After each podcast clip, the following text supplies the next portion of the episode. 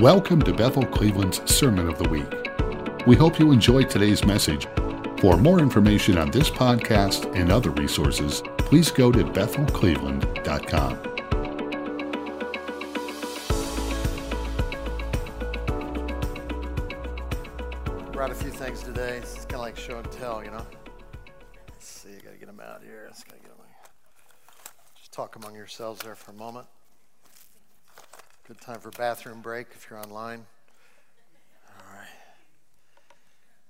Okay, that's good. Got that.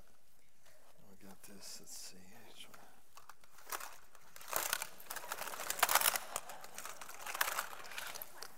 Yeah. Those are prophetic words over this church. I couldn't bring them all, so I, I brought some of them. And I brought the ancient device that runs. It's about 30 hours of words right here. We're going to listen to them all this morning. Uh, oh, here's a compilation from 95, 96. That's good. Might get to that. All right. Good. Everything ready? Turn to Proverbs 25. Proverbs 25. I'm in a series right now. This is number four. Everyone say four. On the prophetic church. This is our desire. This is our passion to be a church that is prophetic. I believe that the churches that Jesus plants, he wants to be prophetic. And really, what that means is a church that is learning how to hear the voice of God through scripture and through everything around us. In Romans 1, it's very clear how nature communicates his divine attributes. You ever thought of that? I mean, you go out in the trees. The Bible says, and the trees of the fields will clap their hands. I mean, it's just amazing. The scripture, how nature comes alive. Everything is breathing and existing because of the word of the Lord. When he said, Let there be light, boom, light came on. You know, the angels weren't in the back like, It's not working, Jesus. you know, maybe the breaker broke. I don't know, you know, flip the breakers or something. When he speaks, it happens. The Bible says in Hebrews, he framed the world by his words. Did you know, even in our lives, worlds are framed by words? What you say builds your tomorrow. Cindy believes it. She just said amen. You believe that, everybody? What you say determines your destination. The Bible says it in James 2 and 3. He talks about the tongue, how that the tongue is like a rudder to your destiny, to your ship, your life. And even though it's, Bible says, even though it's small, it holds great power. It's a fire. It's like the, this is all in James, it's like the fire from hell. That's pretty powerful fire.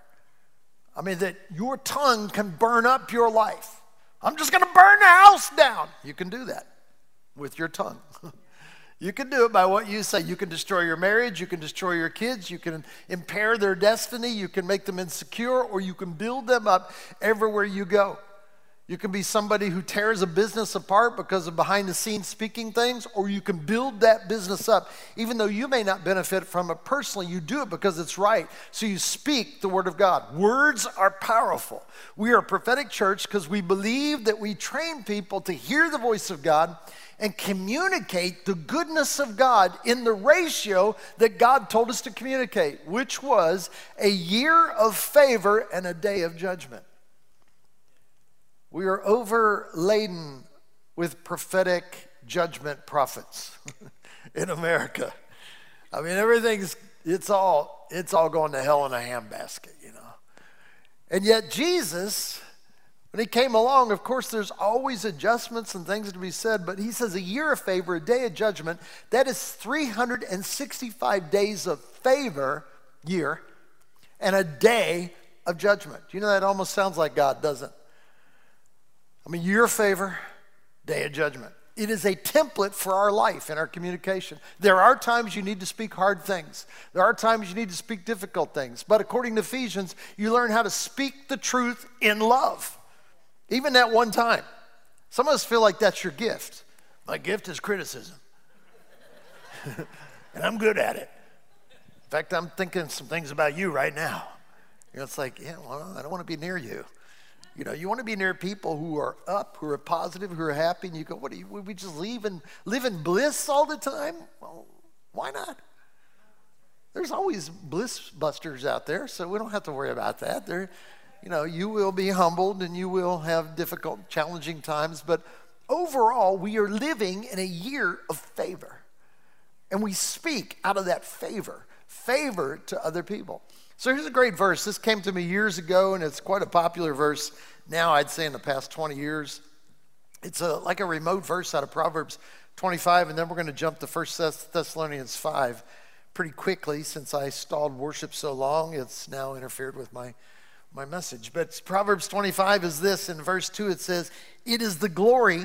Now, this word glory in the Hebrew is about abundance of riches. So think about that. So let's just read it that way. It is the abundance of riches of God. Is God rich? Yes, he owns the cattle on a thousand hills, the Bible says. So it's, it's expansive. He is the original billionaire, trillionaire, and, and trillionaire 20x. So it, it is the riches of God to conceal a matter. Everyone say, repeat this, I'll say it and then we'll repeat it together. God likes hide and seek. All right, let's say that together. God likes hide and seek because hide and seek creates hunger, creates passion. If you're hungry, I mean, if you're not, if you're like, if God hides something and conceals something in mystery, you, you could be like, I don't, I don't want to look for it.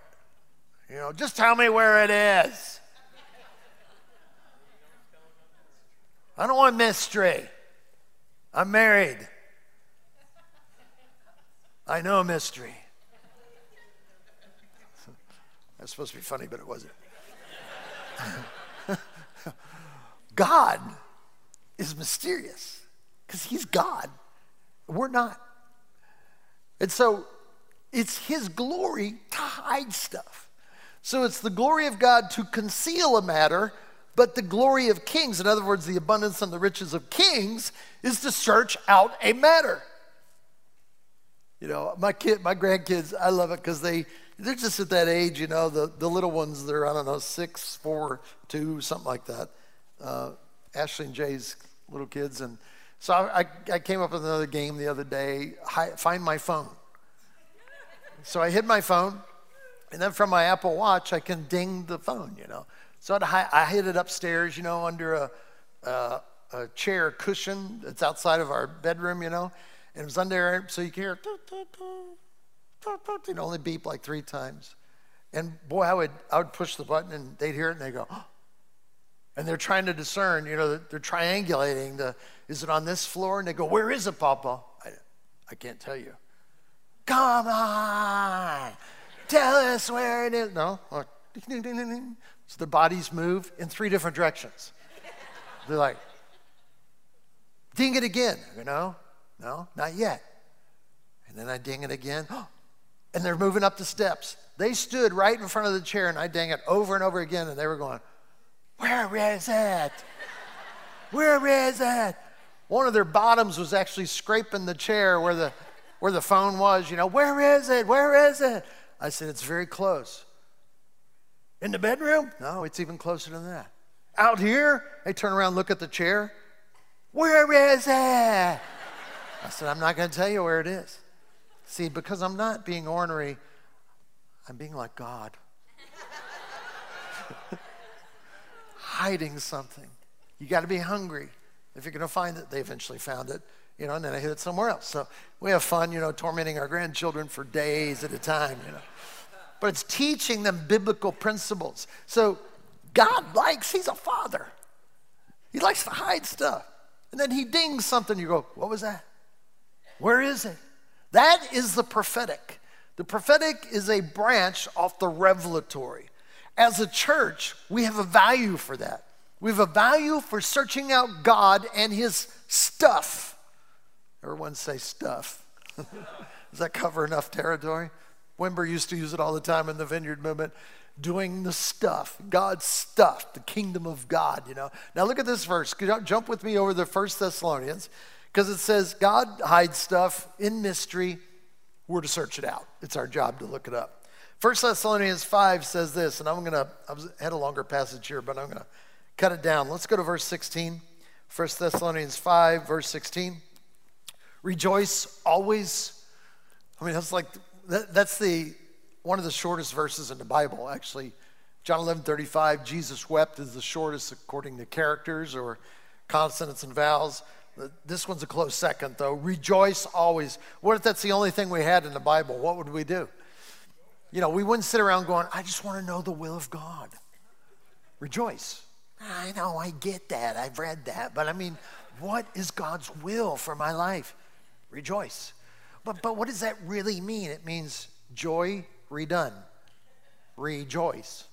Rejoice. But when I do it, what do I do? Rejoice. When I do that, what do I do? Repeat. Rejoice. So he's laying out a life of joy rolling out of our lives. So he says, Rejoice always, pray without ceasing. So we're rejoicing and, and praying without ceasing. And then it says this it says, In everything give thanks. So always, everything, give thanks, for this is the will of God in Christ Jesus for you. I've actually used this verse to give to people when they come and said, prophesy over me. I need to know the will of God. You know, sometimes the Lord does not speak to you because he already spoke to you and you never sought that one out. And so there's a pause right now until you get your understanding back in line with God. Hope that didn't sound harsh. I didn't mean it to be, but it's true. All right? So, uh, where are we there? So, look at verse 19. Do not quench the spirit. Or a friend of mine in Louisiana, a redneck, Louisiana says, don't shoot the dove. Don't quench the fire of God. Literally, it's the same word used about extinguishing a fire. Actually, that word is extinguish in the Greek. So it says, do not extinguish the spirit. I've done that. Uh, not again. Do not despise, ignore, or bring to zero prophecies. So this is interesting. It says it's coupled this together. Do not quench the spirit, do not despise prophecy, test all things, hold fast to what is good, abstain from every form of evil. So there's a sense where we've got to learn to discern. We learn to sense what is kind of wood, hay, and stubble, what is gold, silver, and precious stone. And it's okay in the house of the Lord, in the church, it should be safe to experiment in your relationship with God without judgment. We should be able to, to learn how to heal the sick by the grace of God without being judged for it. Well, you pray for that person a hundred times and they weren't healed. Well, it's kind of the nature of living on this side of heaven, empowering yourself in the very spirit and power that is of heaven. There will be times you hit brick walls. There's many biblical examples of this. And sometimes even Jesus prayed for someone and the Bible, praying for a blind person, and he said, I see, can you see? He said, I, I see, uh, it looks like trees walking. In other words, it wasn't full power yet. So the prayer was released again, and boom, they, it broke it off. They were able to see clearly. So we don't understand. We are learning to discern. We are growing in what God's called us to do, and we're not going to despise it just because we have a little difficulties or whatever. In fact, I asked myself, I, I, actually had a whole other sermon prepared, which I preached to someone out of church yesterday while we were pouring cement. You know, I, I got a chance to practice on someone. Well, I got home tonight. I didn't feel, last night I didn't feel good about it. Got up this morning and this is what I got. So I want to talk to you about it. Why do we despise the prophetic? Now I'm speaking to a prophetic church that's 25 years old this fall. Because people, places, and things make us despise it over time. There are weird people that think they're prophetic. I might be one of them. But they're just weird people. I mean, there's weird and there's spiritual weird. Spiritual weird is basically things we don't understand because we haven't experienced it. The other weird uh, needs counseling. So don't be fooled that I'm just going to go there and act weird and they're going to make me a prophet. No, we discern that. Dude, you're weird. We don't quite say it that way. I turn them over to Jay. Jay talks with them. It's much, much nicer. he doesn't say you're weird. we need to work with you a while. We see great potential. That's Jay, you know. I'm like, you're weird. Stop weird. But the prophetic can be weird. I mean, I could give you thousands of illustrations on this. I mean, just go to Ezekiel someday and just start reading it and tell me what happened. Just read through it. How that Ezekiel, while in bondage, was by the river Chebar, which means wait a while. He's sitting by the river Chebar when the Holy Spirit came and lifted him up and took him into another place. God does that. And all of a sudden it opened up in front of him, the throne with rainbows and clouds. And in the throne there were wheels upon wheels upon wheels. And there were living creatures there with, with eyes in their wings where they could see all around. I mean, it sounds like a nightmare. And he's in the presence and power of God, you know, and he's, I, I, I give him credit because he wrote it down. And now that we can read it, so you read that and you go, what God is that? It's Jehovah God. It is Jesus. It is His Holy Spirit. This is the kingdom of God. And if you're latched on onto North American, I should say, American religion, you're going to miss the best part of the kingdom of God. It's not about religion. It's not about sitting in a pew or a padded, four inch padded seat on a Sunday morning. It's about the kingdom of God. But He has called us out to be together. Ecclesia is the called out ones. We are ek is out, called out to be a group of people that commune together in order to resolve situations in our culture. That's what the church is. And so the called out ones are called to follow Jesus. We talk about that all the time, you know. Jesus said many things. He said, Call unto, call unto me. He said, uh, uh, follow me. He said, learn of me. All these are key things that Jesus said. We do those all. But do you understand who this is you're following? I mean, he's not the guy, honestly. I, I love it, but he's not the guy on The Chosen. That's not really Jesus. He's acting. He's a nice guy. I think he's a good, you know, replica of sorts. We don't know what he's really like. I'm sure he's a great guy, but Jesus has eyes of fire and a tongue that resembles a sword. And he comes and rides on a white horse. And his best buddy, when he sees him, John, the beloved, falls on his face like a dead man. This is not a high five moment. I mean, you are, you are following the creator of the universe. He's already been to Mars. He created Mars. Elon's trying to get there and he's going to find Jesus on Mars. He may be the first convert on Mars, I don't know. So, so he's, he's out there, but this, this God we follow is amazingly different than how we are. There's similarities, but it stops at a very low level. As you press into the Lord, He will say things that you would never have said. And so, you know, early on, I realized some, sometimes the vessel that God uses to speak the word is, is can be uh, a difficult. You know, I'm sure John the Baptist may have been a bit strange.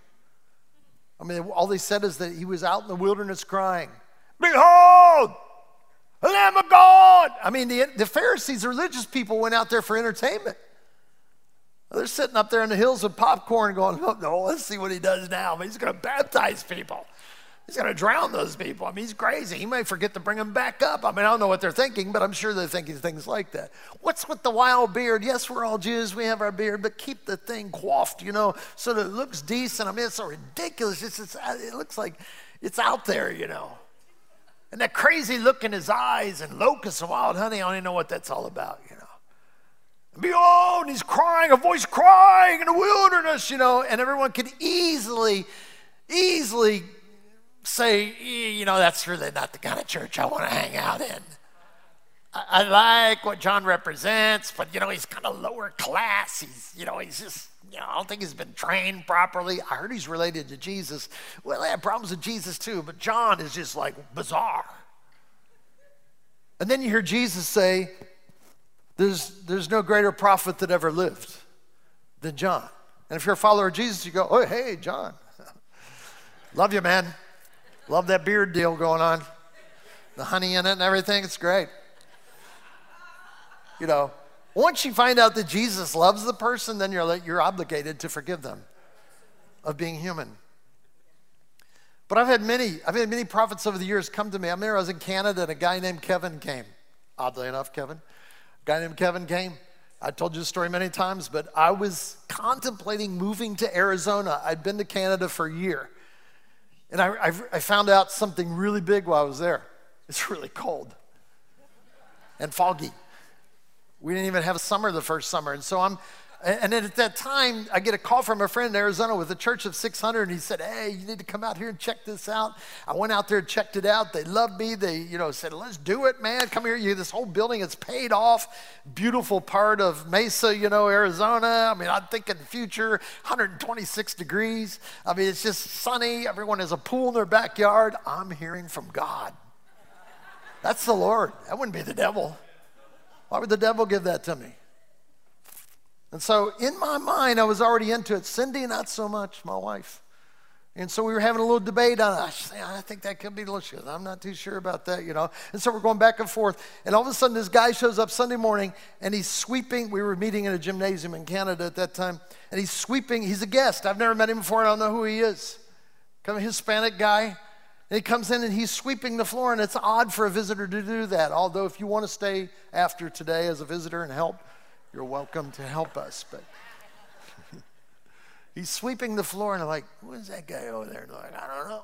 I think he's related to one of our members, but I don't know, he's some guy visiting in town. So I go over to him, being a good pastor, you know, planning a church, trying to make friends, make everything right. And uh, remember, that was all about why we despise prophecy. And so I, I said, Hey, what's your name? He says, Kevin. And he looks at me with this creepy way, you know. You know how some prophets do that? They're kind of like, I said, Well, what are you sweeping the floor for? He says, Because the Lord told me to. I thought, Okay. I've met these people before. This is a little weird. I said, You're a visitor. We've got people to sweep the floor. Don't worry about it. He goes, No, I have to do it. He said, By the way, the Lord told me to tell, me, tell you that if you do what you think you want to do, it will be hell on earth. I said, You want to come over for lunch? So I brought him over for lunch. Cindy's cooking in the kitchen. And I'm chatting with him, and he's telling me stuff, and I'm just like, you know, I, I haven't talked to Cindy about this yet. Just let's just keep it, you know, on the on the down low here a little bit. Let's just so what, what was it about? And he goes, I don't know. I don't know what it was, but there's something that you've decided in your mind that you're gonna do, and it is not the right thing. I'm thinking, oh, you know, I already bought the t-shirt, man. I was like deep into this, you know. And then Cindy walks out of the kitchen. He says, he did something that he shouldn't have done. You don't do this. It's not protocol to do this. He said, Cindy, did Steve tell you the word I had? Oh, no, no. She said, What? He said, I told him that whatever it is that he's wanting to do right now, if he does it, it will be hell on earth. And she just kind of looked at me like, hmm. The short story is we spent 10 more years in Canada. And the church that I was going to, that was paid off with 600 people, broke up within six months. It had a horrible situation that happened there and broke up. I would have been there right in the middle of it. So I now understand that the package is not always perfect. And in this church, it will be messy sometimes. People you wouldn't pick. Some reason God does not run it by us sometimes. I'd like him to say, hey, there's a guest prophet coming today. Just give him the honor due to a prophet. Oh, okay, good. But then it's not the way it happens. Within our church, even, people emerge where you're like, I'm not really sure that's their gift. I don't know. But then they come up with, I could tell you people, but I don't want to embarrass them. There's people here that, that give words that kind of do not fit the prophetic prototype, whatever that is. It's a cultural thing. Well, they're like this, you know, and they got anger in their eyes or whatever it is. I mean, I grew up in a church where, where when prophets came in town, everyone sat there like, don't call on me. Don't call on me. Because I know he's going to point sin out in my life, you know. And so you know, and then I got into a culture that was totally different, and and Holy Spirit, you know, Georgian Banov kind of a thing, and you know, just the liberty and freedom of being in the presence of God, and it, it changes your dynamic, and you begin to realize.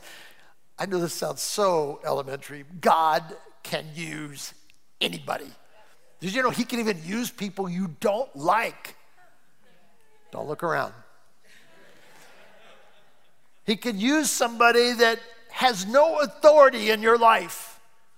He can use your children. My two oldest girls followed me down the steps once after an argument with my wife in Canada. They were just little kids, like, I don't know, six and four, four and two, I don't know what they were. But they followed me down the steps. Cindy and I had a little argument. We're not talking right now. You know, go to your corners. So I'm down there, and they came down and just sat across from me, you know. I'm like, you know, I'm like, oh, good. Well, someone's on my side. the two girls. They said, Dad. My oldest one said, Dad, you know you need to straighten this out with mom. Go upstairs with your mother, please. Get thee behind me. now you begin to realize it out of the mouths of babes, he uses nature. He's, I mean, we love the Word of God. I love the Word of God. The Word of God, the logos, the very establishment of what it is. But He speaks out of everything in your life, and we want to be a church that's attentive to that, that there are mysteries hidden in every day you live. Every day you live. For a couple weeks now, or a couple months actually, I was with some friends in the fall, and we got to a place on a golf course. I don't play with these guys that regular, but I, you know, they're all better golfers than I am which doesn't take a lot, but anyway, and, and we're out there, and my friend pulls out this this little rangefinder scope, you know, and he's like, okay, yeah, we're 152 yards out, and I probably need to use my uh, probably my seven iron, okay, you know, and I'm like, let me look at that. So I look through it, and I'm like, wow, I need that. That would radically change my game if I had one of those. And so I just kind of tucked in my head, and then I went and looked at them. You know, they're three, four hundred dollars, and I thought, I don't need that my game is not that, I mean, I, uh, I'm not, I'm not that desperate yet that I'm going to have to get something like that, you know. So, so anyway, I'm out playing with some hydrating humanity guys because we had a board meeting the other day, with guys that dig wells, and I looked over there. I got off my cart and look what was laying right there in the uh, in the uh, rough where I'd hit my ball was this rangefinder. It's kind of cool. I didn't even know how to use it. I put it up like this, like binoculars, and I, wait, that doesn't look right. Oh, oh, it goes like this. And I put it on here and I thought, oh, wait, oh, yeah, yeah, yeah. The second yard is 12 yards, 12 yards away.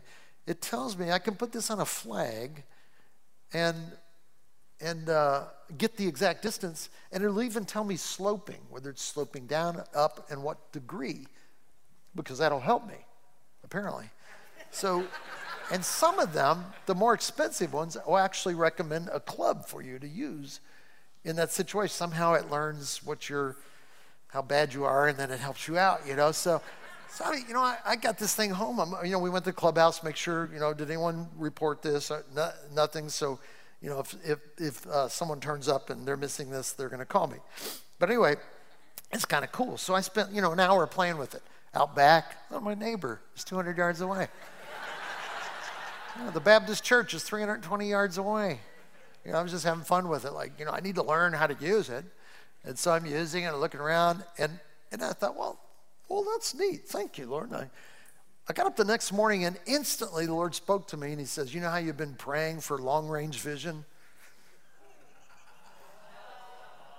I said, Yeah. He said, Now, you, you want to know what you need to do now in order to get to where you want to go? Yeah. Yeah. There it is right there. I thought, Lord, I actually thought, you know, this would be a great prophetic tool. I could just go into churches and go, hey, that lady with the green top on there, who's 22 yards away, I got a word for you. I can see into your future.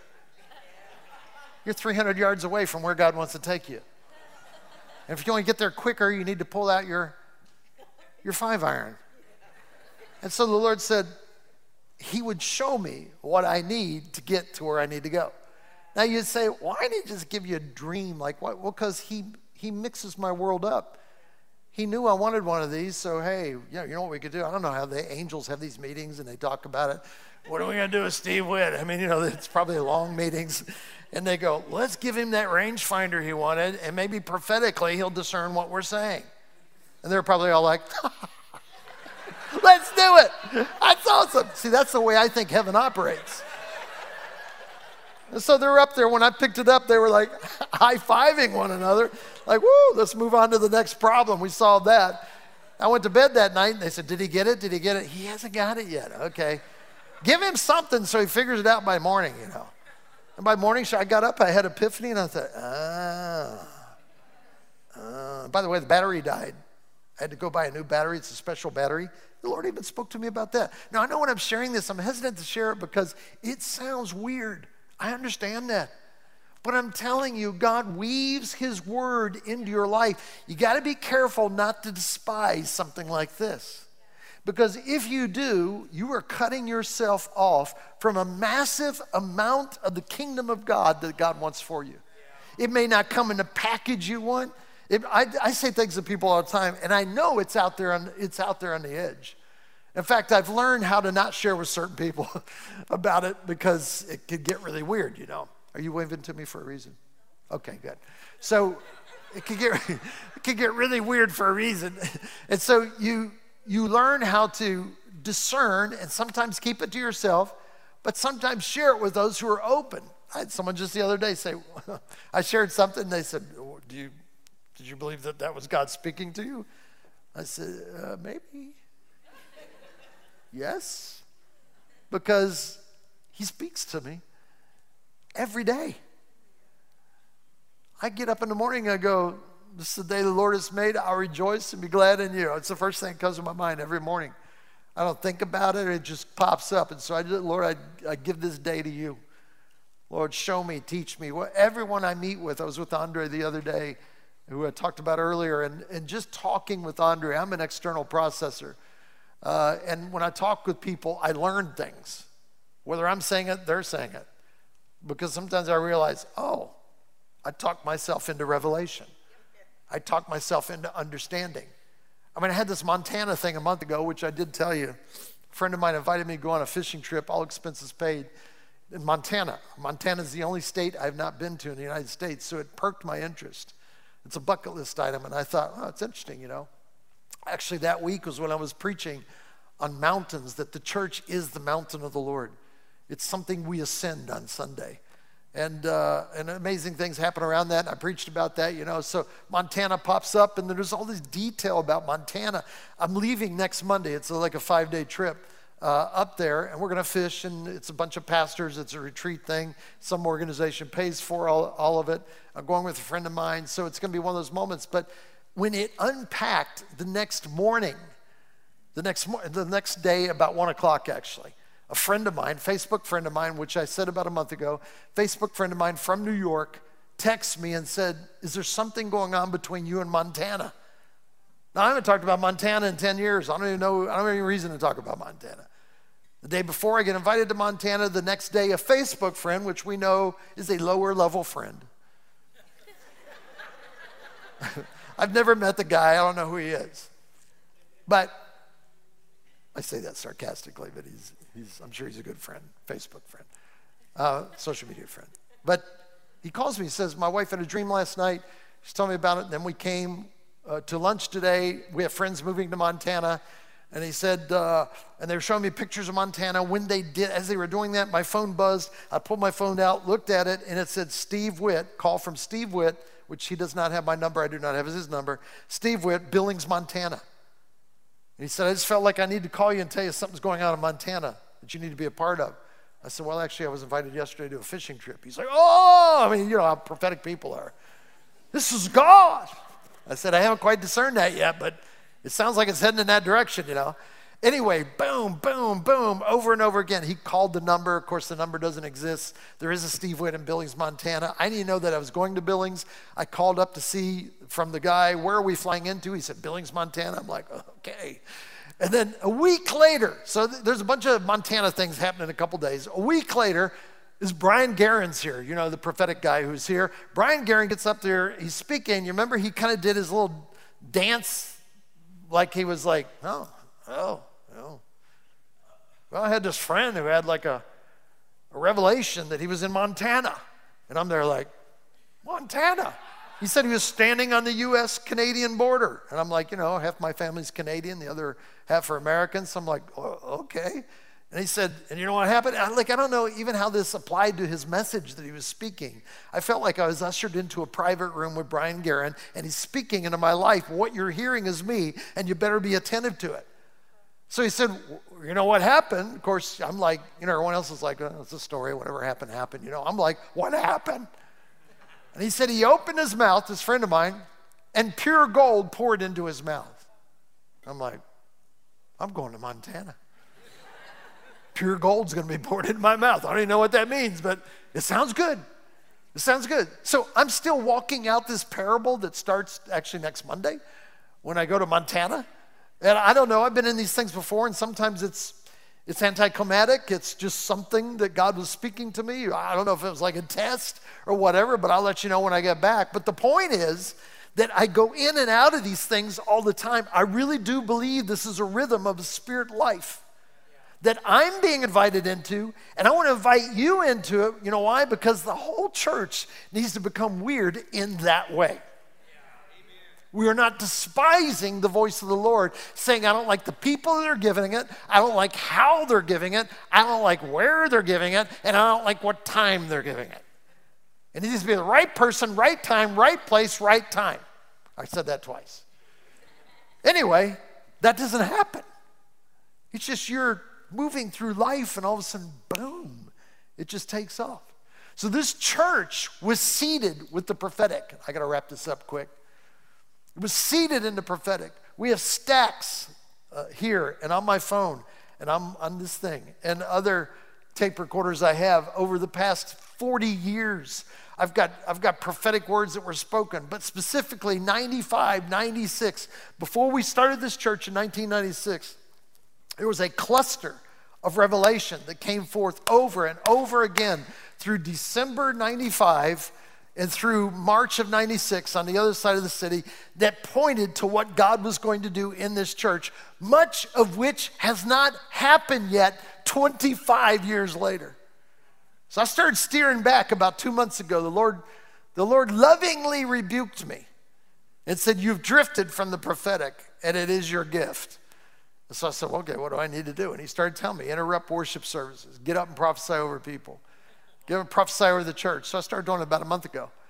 And since we did that, I felt a, an absolute turn in the term. I'll say because of this. If you use binoculars, you know, you're, you're going for the focus, you keep turning the dial. What I was doing is I was turning a dial that brought us back into perspective and understanding. We are a prophetic church. We are called to be a prophetic church. We are called to be transformed in the presence of God by the Word of God in His Bible and what He speaks to us on a daily basis. And we're to speak it to others. We're to become prophetic so that we can go out and turn this prophetic city upside down. Hallelujah. So um, I was listening the other day, and I'll close with this. Cindy, text Middleburg and tell him I'm running a little late again. So I want to give you a sample of this because I want, I want you to feel either judgment or approval rising in your heart. You don't have to raise your hand and tell me what it is, but this was a significant word in 1995, April 1995, a year and two months before I moved here, way before I ever thought I was going to move back here because I started here, left in 86 Came back in 96. The Lord called me to go there for 10 years to Canada. He'd pour out revival in Canada, and I'd be a part of it. And that exactly happened. It took eight years, but it happened. And so I'm in the middle of that amazing revival spilling out, going to 30 nations in the world, preaching to thousands of people. And I heard a noise. So, process and you want to see them conform to the image of Jesus Christ and you want to see how to grow sinew upon sinew and put upon that bone all the structure and all that's necessary and you want more than just a flow and just a show. You want something that's going to grow continually and be a revelation of the character and nature of Christ and I'm going to bring revelation and application in those areas, saith God. So fear not, O man of God, I've gone before you and already I'm getting ready to make that geographical move and that new location that's coming down the road, saith God, a new headquartering, a new alignment, even whether it's a few miles or millions of miles or days or weeks, it doesn't make any difference. Don't try to figure it out. Just be ready to flow and go when I say so, said the Lord. Because you're my minute man, ready to move and charge in when it's time, saith God. And I'm teaching you timing, I'm teaching you sensitivity, and I'm taking I've taken away your security in the natural so I can give you security in the spiritual. I've taken away your own abilities to He's spitting on me that whole time. It's powerful. Urshay, Bill Hamon, powerful. I, like I've had four prophetic words from him. Bang on is like he was living in my house. He knew what was going on. He wasn't sweeping the floor, but he's a prophet speaking. This church, I could go through all these, was birthed in that. In fact, I learned for the first time the other day, I was listening to James Goll when he prophesied over me in the month, in March of 96. He said, You're to come back for restoration. And I knew what that meant. It was restoration with my original church that I planted here. And he said, and also to deliver fire. That's the part I miss. Let's all stand together if we could. So, the next month or so, we're going to do leaning into that. We're leaning into the prophetic, even on Father's Day. There's going to be more prophetic stuff happening. We are anticipating more in the Spirit. That God is bringing such a prophetic canopy over this place that you will walk in the door. I prophesy this over you right now. You will walk in the door in the days ahead on Sunday mornings and you will feel direction in your life. You will get understanding. Some of you will be contemplating things with business or whatever. Clarity will come and timing will come. And if the timing is farther away than you like, you're going to feel patience rising up in your heart and perseverance. And if it's closer than you think, you're going to get excited about it like, woohoo! It's happening right away. God's doing this. He wants to stir your hearts. He wants to change our hearts, get us into being another man or woman that He can release into the purposes of God, that everywhere we go around this city, we will hear words from the Lord for everyone we come in contact with. And you will release that word. And you will form worlds with your words. You will speak into formless voids. And you will speak a framework into lives where people know not what to do. I just saw the news this morning a man from Alabama, a pastor, who was having some mental challenges and difficulties, wrote a book, has a great blog, has lots of people following him, just committed suicide the other day.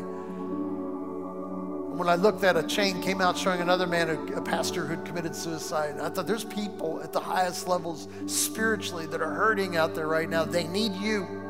They need Jesus in you. So I just speak over right now. If you're say if you're in on this, if you say, and I'm not going to look because I don't want to know who's not in. But if you say, I want to go deeper in, in understanding the voice of the Lord in my life, just kind of hold your hands out, palms up right now.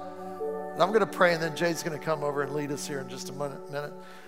Okay, Lord, I pray right now. I release something, Lord. This is the beginning. We are in a month right now of May, June, this segment of time, Lord, where you're releasing something in the Spirit powerful. You are realigning us, you're readjusting us, you're bringing us back into focus.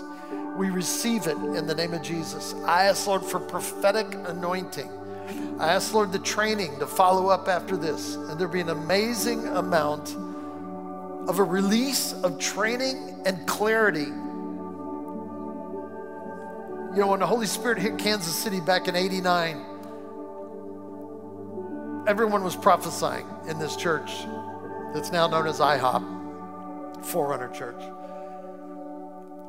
Bob Jones said that 55,000 people came for prophetic words the first year from all over the world because they knew it was a spot where people could hear from God. I believe this soil on this property that Bob Jones prophesied over is a place where people will come from around the world to this spot. And so, Lord, I speak that this congregation will rise up as militant, prophetic warriors for your purpose, Lord. We bless that in Jesus' name. Amen. Good, Jay.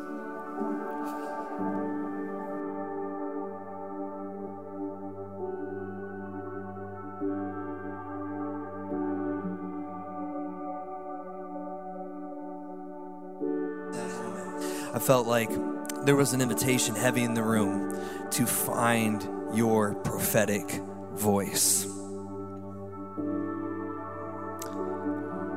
So if you want to rediscover your voice, would you just put your, your hand over your throat? Just kind of gently, don't squeeze too hard, okay?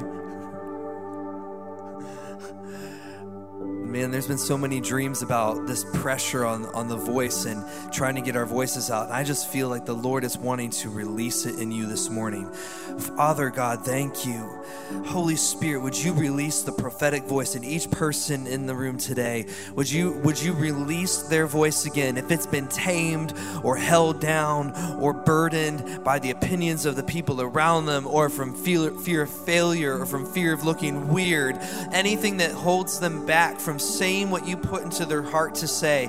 Father, I pray that there would be courage rising up in their spirit, man, right now, that there would be a release of their prophetic voice. So, as an activation, just take your hand off your throat and toss it up into the air.